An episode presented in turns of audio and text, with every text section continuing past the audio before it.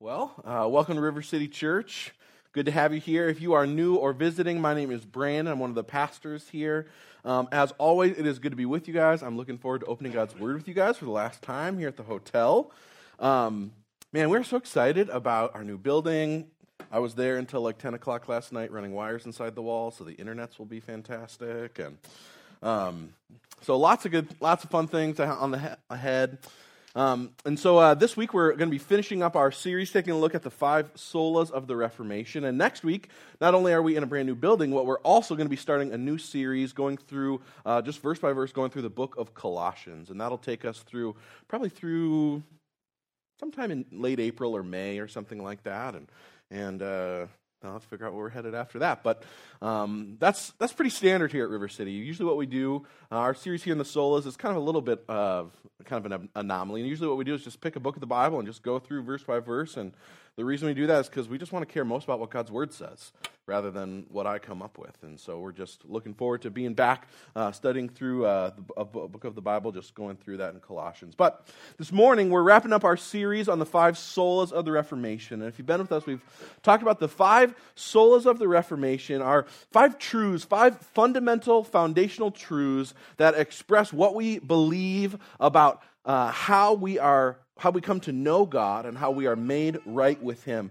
They are the summarization of what we believe the Bible teaches about salvation that we are saved by grace alone. That's sola gratia. That we received God's grace through faith alone. Sola fide. That it is Christ alone who is the object of saving faith. Solus Christus. And that Scripture alone is the only final decisive authority on truth. Sola Scriptura. And all of this, all of this culminates, all of it leads to the fifth and final sola, Soli Deo Gloria, which is the last of all the solas, and it is that we live for the glory of God alone.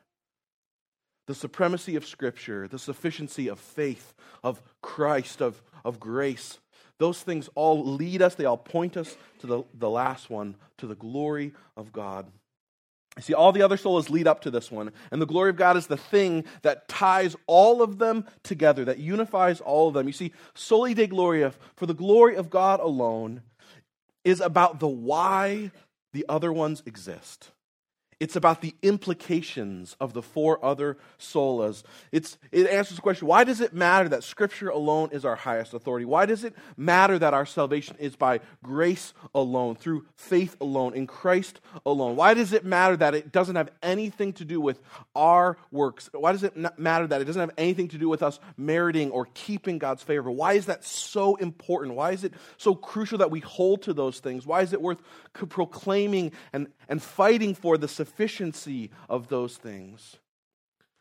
Well, it matters because God is relentlessly zealous for his glory. God is relentlessly zealous for his glory. In Isaiah 42, verse 8, he says this He says, I am the Lord, that is my name. I will yield my glory to no one else. God is the creator and the king of everything. And so all of the glory in every corner of the universe belongs to him. And he wants every ounce of it. Everything God has ever done, everything God that ever that he ever will do is ultimately about him. It is ultimately about his glory, and that includes our salvation. As one commentator writes, simply put, the fact that salvation is by faith alone, through grace alone, in Christ alone, without any meritorious contribution on our part, ensures that all of the glory is God's and not our own. Likewise, the fact that Scripture alone is our final authority without any church tradition or personal experience or wisdom of man supplementing or overruling it protects the glory of God against every human conceit. You see, the five solas, our salvation is ultimately about one thing it is ultimately about the glory of God. And on the front, that can sound uh, that can sound like a little off-putting sometimes. That can sound like a little scary. A lot of times we kind of grow up with this mentality that like God is just a God of love and that it's about us and our salvation is like God just couldn't exist without us and he he just he was just like pacing around, like, what am I going to do by myself here? And that's just not the case. That's not the picture that the Bible paints. The picture that the Bible paints is that God is an incredibly good and loving God, that He is a good Father. But above all, the picture that the Bible paints is that God is a righteous and holy God, and He deserves every ounce of glory in the whole of the universe. My heart as we wrap up our time studying the five solas, as we uh, dig into Ephesians chapter 1, is that you would see, oh man, what I want you guys to see this morning is that God's zealous pursuit of His own glory is the best most freeing, most life giving news we could ever possibly hope for. It is the best news in all the world because it is simultaneously the source of our life, our purpose, and our identity. So, with that in mind, let's pray. We'll dive into God's word this morning. Go from there. God, thank you so much for your word. Thank you for our time together. God, we are so grateful that we get to sit under the authority of the teaching of your word. God, thank you just that it's been good news to my heart this week as I've studied it and as I've learned and as I've prepped. And God, I just, man, my heart's desire is that it would be good news to the rest of us this morning, that it would be encouraging, that it would be life giving, God, and that it would be uh, inviting us to care about your glory the way you do. Pray that in your good name, God, for your great glory and for our good. Amen. Amen. We're in Ephesians chapter 1 this morning, beginning in verses uh, 3 through 14. Apostle Paul writing here to the Ephesian church. He says, Praise be to the God and Father of our Lord Jesus Christ, who has blessed us in the heavenly realms with every spiritual blessing in Christ. For he chose us in him before the creation of the world to be holy and blameless in his sight. In love, he predestined us for adoption to sonship through Jesus Christ in accordance with his pleasure and his will, to the praise of his glorious grace, which he has freely given us in the one that he loves. And in him we have redemption through his blood, the forgiveness of sins in accordance with the riches of God's grace that he lavished on us. With all wisdom and understanding, he made known to us the mystery of his will according to his good pleasure, which he purposed in Christ to be put into effect when the times reach their fulfillment, to bring unity to all things in heaven and on, and on earth under Christ. For in him we were also chosen, having been predestined according to the plan of Him who works out everything in conformity to the purpose of His will, in order that we who are first to put our hope in Christ might be for the praise of His glory. And you also, when you were included in Christ, when you heard the message of the truth, the gospel of your salvation, when you believed, when you were marked with him by a seal, the promise, the promised Holy Spirit, who is a deposit guaranteeing our inheritance until the redemption of those who are God's possession to the praise of his glory. You see, there are two ways that we often look at God. There are two ways that we relate to God. And the first is that we uh, view ourselves as the author and the main character of the story of our lives and we look at God and we see Him as a participant in our story. We have a vision for where our life is going and where what we want to do and what we think we want to accomplish and what we think is most important. And what happens is we usually come to ask God to intervene when our story is not going the way that we want it to go. And so when we need a new job or a house or kids or we need the approval of someone we really need that from or when we just want a better marriage or a better life or more money or happiness or whatever it is or we just want to escape a certain situation or whatever it is, we come to God and we ask him, God, help help fix my story. Intervene in my story so that it will work out the way that I want it to go. And the problem with that thinking is what it always leads to is the, is the belief that we need to interact with God in such a way, or we need to ask Him in such a way in order to get His blessing, in order to get His favor, in order to keep His blessing, so that our story will go the way that we want it to go. Just spoiler alert, that's not what the Bible teaches in any way at all. You see, the true message of Scripture is that we are, in fact, in God's story he is the author of the story, He is the main character of the story. It's all about Him. The story has been about Him, and it's about Him from, as our passage says, from before the beginnings of time until long after time ends. And it is about him from the beginning all the way to the end. And it is a story that always leads us back to him. The defining characteristic of God's story is that it is about his glory. God is authoring a story that will bring Him glory and our great privileges that we are recipients and participants in His story. You see, Ephesians 1 is this incredible reminder of the gospel. It's the reminder of all that God has done for those who have, by His grace, put their faith in the person and the work of Jesus. Verse 3 says, For those who have done that, verse 3 says, He's given us every spiritual blessing. Verse 4, He says that He chose us before the creation of the world. Verse 5 says that He chose, He predestined us for adoption to be His beloved kids. And that goes on, it says that that was according to His pleasure, to His goodwill. It was His joy to do that. Verse 7 says that we have redemption, we have the forgiveness of our sins. Instead of suffering the penalty that our mutinous rebellion, deserved, Jesus did it for us so that we might have a restored, right relationship with God. Verse 8 says that God lavished his grace on us. Verse 13 says that he's given us the Holy Spirit as an assurance of our salvation. Paul is reminding the Ephesians and us, he says, God saved you. And God did it not because of anything you did, not because you deserved it, not because you earned it, not because you merited it, not because you were better than anyone else, but simply because God chose to direct his love at you.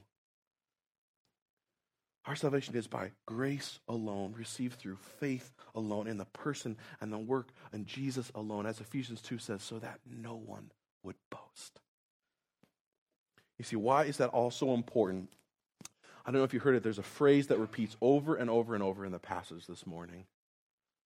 Verse 6 God did it for the praise of his glorious grace. Verse 12, he did it for the praise of his glory. Verse 14, all of this is for the praise of his glory.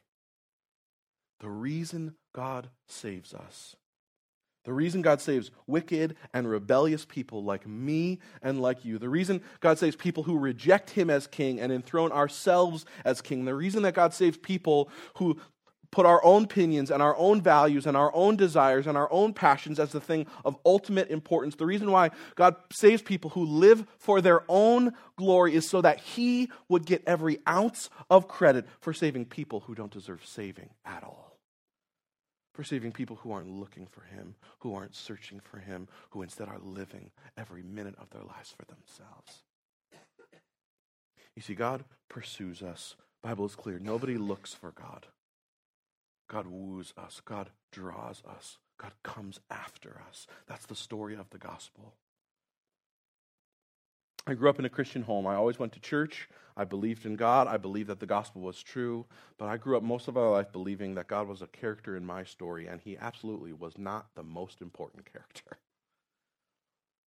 In high school, uh, my God was my girlfriend. I lived for her. She was the place I looked to find life and satisfaction and happiness. And all my decisions were based on her. Where I went to college and what I was going to study was all based on uh, my goals of being with her. And by God's incredible grace, He woke her up to the nightmare it would be to live as someone's God for the rest of her life. And she broke up with me the day after we graduated from high school, which made for a horrific summer and an incredible life. You see, you see, that summer in my freshman year of college,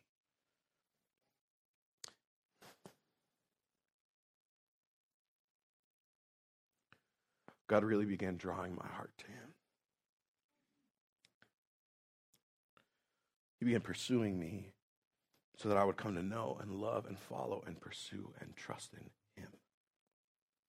He began calling me to look for my satisfaction and my life and my joy and my identity and my purpose in Him instead of anyone or anything else. And the invitation was that He was the only one who could give me what I really longed for. And so God graciously took something out of my life that I wanted more than Him to show me that what I really longed for was Him. Something I could never, something that would never really satisfy.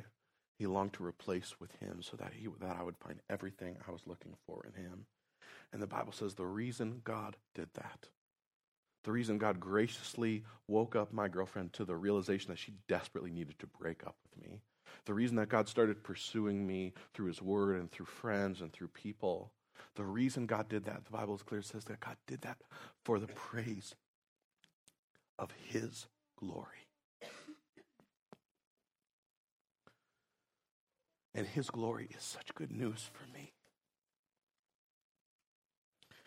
You see, the beauty of God's zealous pursuit of his glory is that he said it means that he, he saves and he uses people who shouldn't get saved. And he uses people who it doesn't make any sense to use. I am not a brilliant man. I do not have an incredible mind. Ask my wife. I forget stuff in the time it takes to go from the kitchen to the garage, and they touch each other, right? I am not incredibly good looking. I do not have like this amazing voice. I do not have some incredible skill set. Like, I, I have like a decent beard, but like that's about all I've got going for me, right? No, God says, I'm going to save you and I'm going to use you. And it's not because of anything you bring to the table, it's because of everything that He does.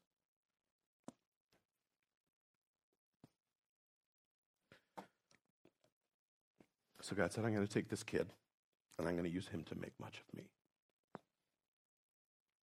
That truth has been the most freeing, the most life giving thing in all the world to me.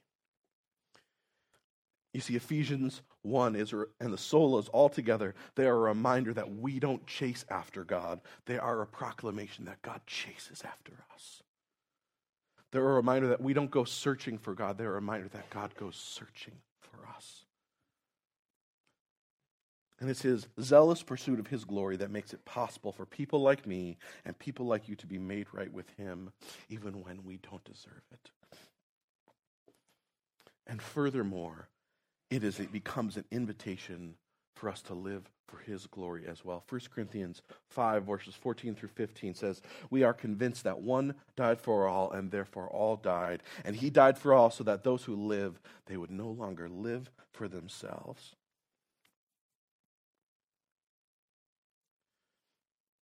But for him who died for them and was raised again.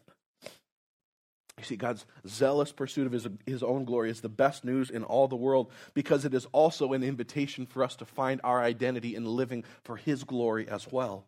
It's such good news that we are not the center of the universe. The more the world is about you, the more angry and tired you will be. That's always the case. But when it's not about you, you are free.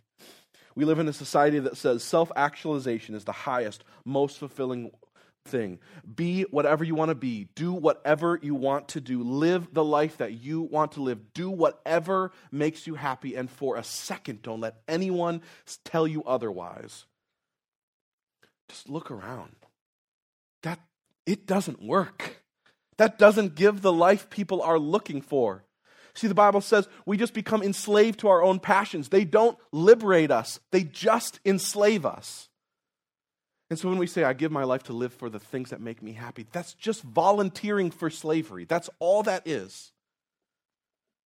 Oh, but the gospel is good news because it means that we get to live for God's glory and not our own. That gives us, that makes our purpose, instead of pursuing our own glory, we're about God's glory, which is really good for us because it frees us. It is life giving. When you live for yourself, that's just soul crushing in the end. But when you live for the glory of the one who has saved you. That is the most freeing and life giving thing in all the universe.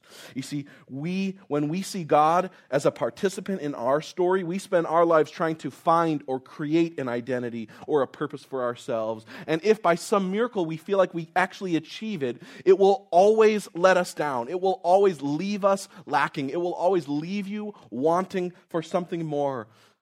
Oh, but when we, by God's grace, get to see ourselves as participants in His story, you see, then you're free. Because your identity is in Him as His beloved child. It is secure, it is fulfilling, it is never changing. And it gives you a purpose that is worth living for, and it gives you a purpose that is worth dying for. So that we might see the increase of the glory of the one who saved us. You see, soli Deo Gloria, we live for the glory of God alone. It gives us the perspective we need to understand our salvation. It was never about us, it was always about God. And that's really good news. Because the only way we get saved is if God is if God, the creator of the universe, saves people who don't deserve saving so that he might get all the glory. And so we live for him, no longer for ourselves. The question is so, what does it look like for us to join God in his zealous pursuit of his glory? What does it mean for us to live for the glory of God? I think John Stott just so helpfully sums it up when he writes this. He says, To live to the praise of the glory of God is both to worship him ourselves with our words and our deeds as the gracious God he is, and to cause others to see and to praise him as well. This week I've been uh, teaching my kids uh, Colossians 3:17. You can ask Emma about it. She loves singing about Colossians 3:17. It says, "Whatever you do in word or deed, do it all in the name of Jesus, giving thanks to God the Father through him." Emma always asks whenever we learn verses, she says, "Papa, what does that mean?" She has no idea. She's just like, uh, "What is this about? I don't know why I'm like learning these random words." And and like I explained it to her, and does she understand that? No. She's 4, right? She understands like ponies and cookies, right? But over time, as I keep explaining those truths to her, those things will sink into her heart. And what I get a chance to, every time she asks, what I get a chance to do is I get to remind her.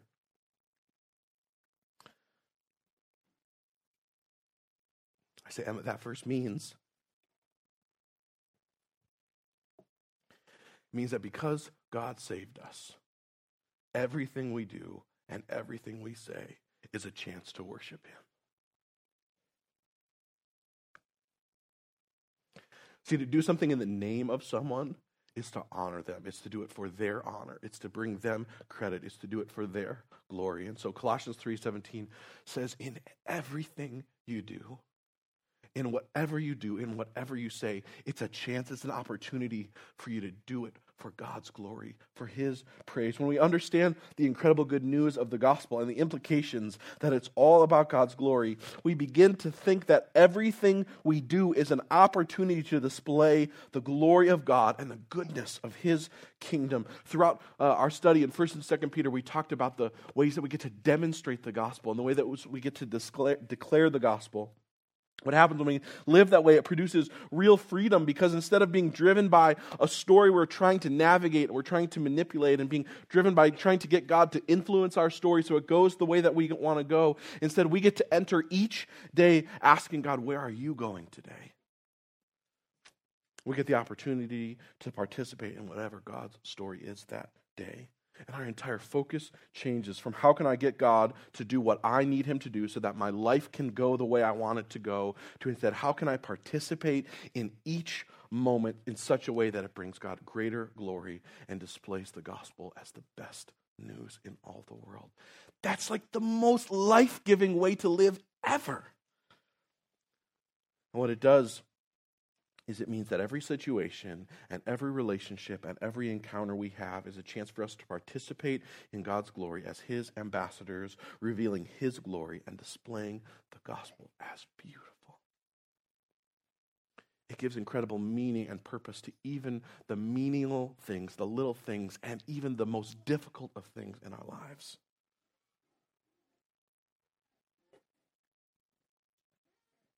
I'm really excited about our new building. One of the things I'm most excited about, like one of my favorite restaurants in all of Dubuque is First and Main and is like literally 12 seconds across the street.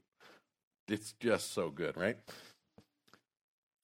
And one of the things that I'm looking forward to is getting is the ways that our church might get to display the gospel as good news to the people at First and Main. I think one of the ways that we get to do that is by being generous tippers. When we the living for the glory of God means that even little things like the way that we tip is a chance to display the good news about how good God is because God has been generous to us. And so we want to be characterized as a people who are generous to others. Not because we're trying to earn their favor, not because we're trying to just get in their good graces, because we're responding to the ways that God has been generous to us. And so we're and so even the chance in that few seconds as you write your tip on the end of your bill at lunch that's a chance for you to make much of Jesus. It's a chance for you to live for his glory.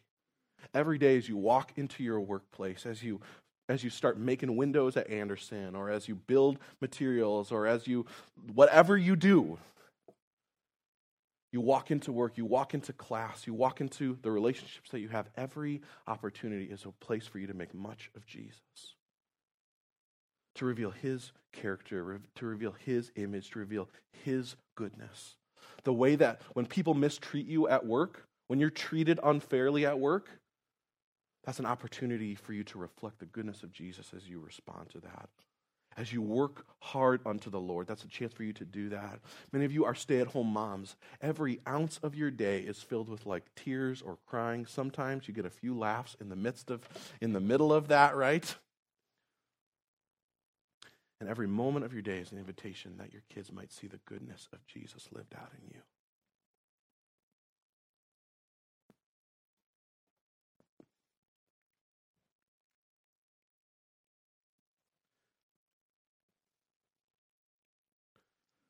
So when our kids sin, when they disobey, and when their hearts that live for their own glory produce the things we know we don't want them to do, the way that we respond to them. That's a chance for us to make much of Jesus.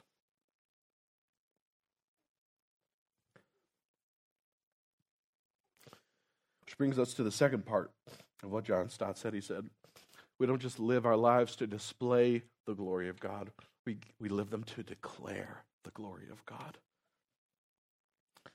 We live so that others would see and praise him as well. 1 Corinthians chapter 5 says that God reconciled us to himself through Christ and he gave us the ministry of reconciliation. He says, therefore, we are Christ's ambassadors, as though God is making his appeal through us. See, we live for the glory of God by pursuing others as though God, like God has pursued us, so that they might come to know and love and follow and serve Jesus. And absolutely that includes our kids. But it absolutely includes our friends and our neighbors and our coworkers and the mailman and the people that God has put in our lives every day. I want my friend Tim at the coffee shop I work at all the time. I want him to come to know and love and follow Jesus. I want him to find his identity and his purpose, that the identity and purpose he is so clearly and so desperately looking for. I want him to find that in Jesus. And so, even though we just got a building, I'm going to keep working at that coffee shop. Regularly doing that because I want my friend Tim to know Jesus and I want to be in his life. And I keep reading things that he is interested in because I want to open up doors for conversations with him about the things that he cares about. And I keep inviting him to hang out. And I keep making time and space in my life so that my friend might come to know and love and follow and serve Jesus. And the reason that I do that is because I care more than anything about God's great glory and my friend's good when he understands God's glory is good news for him. I want my friend Tim to be free. I long for that. I pray for that. And I live towards that end. But here's the kicker to all of this. I just need this is so important that you hear this.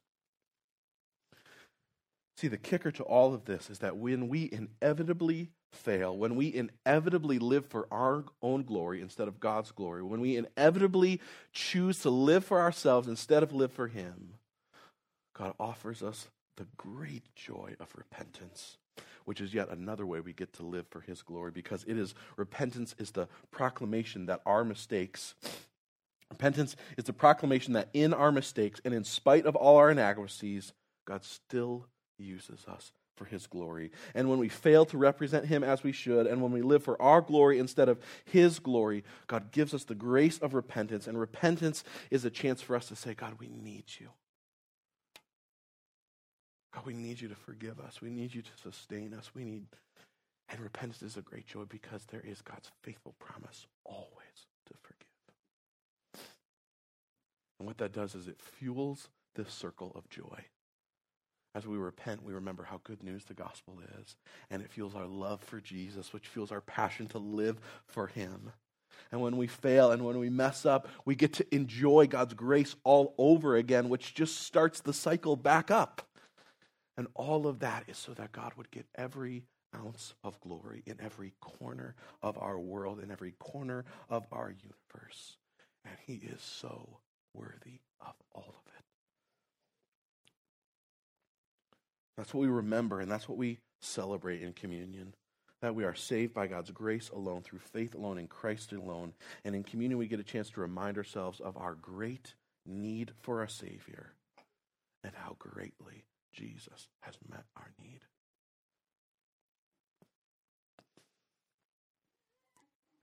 See, the bread reminds us of Jesus' body, which was broken for us because he lived the life that we should have lived.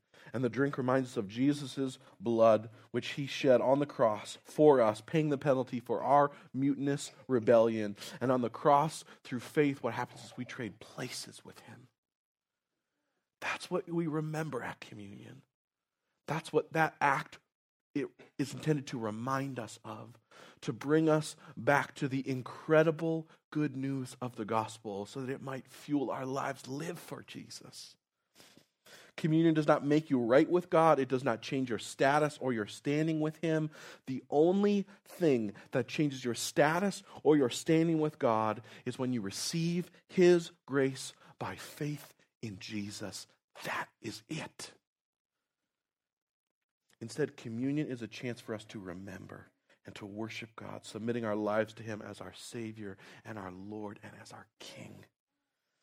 And it's a chance for us to celebrate the good news that the Bible proclaims, the good news that the five solas express for us that we are saved by God's grace alone.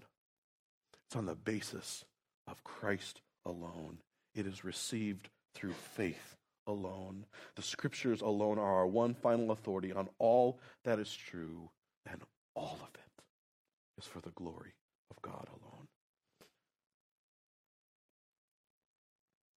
That's what communion is about. That's what we celebrate.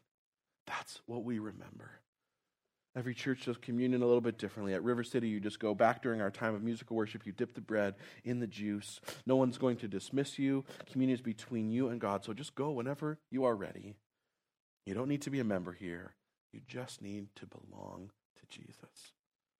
Let's pray. God, we are so grateful for you. We are so grateful that the gospel is an invitation for us to find our life and our identity and our purpose and our satisfaction and our joy and our everything in you. It's a promise that that fulfills. It's a promise that that gives the life that we're looking for. It's a promise that it's the best place possible for us to be. And so, God, we come with humble and grateful hearts. God, God, don't we just say, we do not deserve your grace. There is nothing about us that has earned that or merited it. There is nothing that we bring to the table. And so, God, that means that we come with hearts that are full of great joy because of you.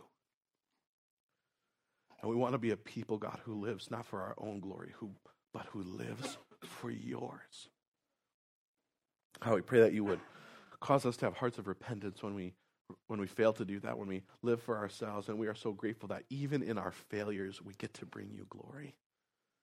Thanks that you would use an unfaithful and an un and a rebellious people to make much of yourselves. It is such an honor and a privilege to, to pursue your glory with you, God. May we live for you always. May that be the life and the joy that we so desperately long for and need. And may it always lead to our good and your great and abiding glory. Amen.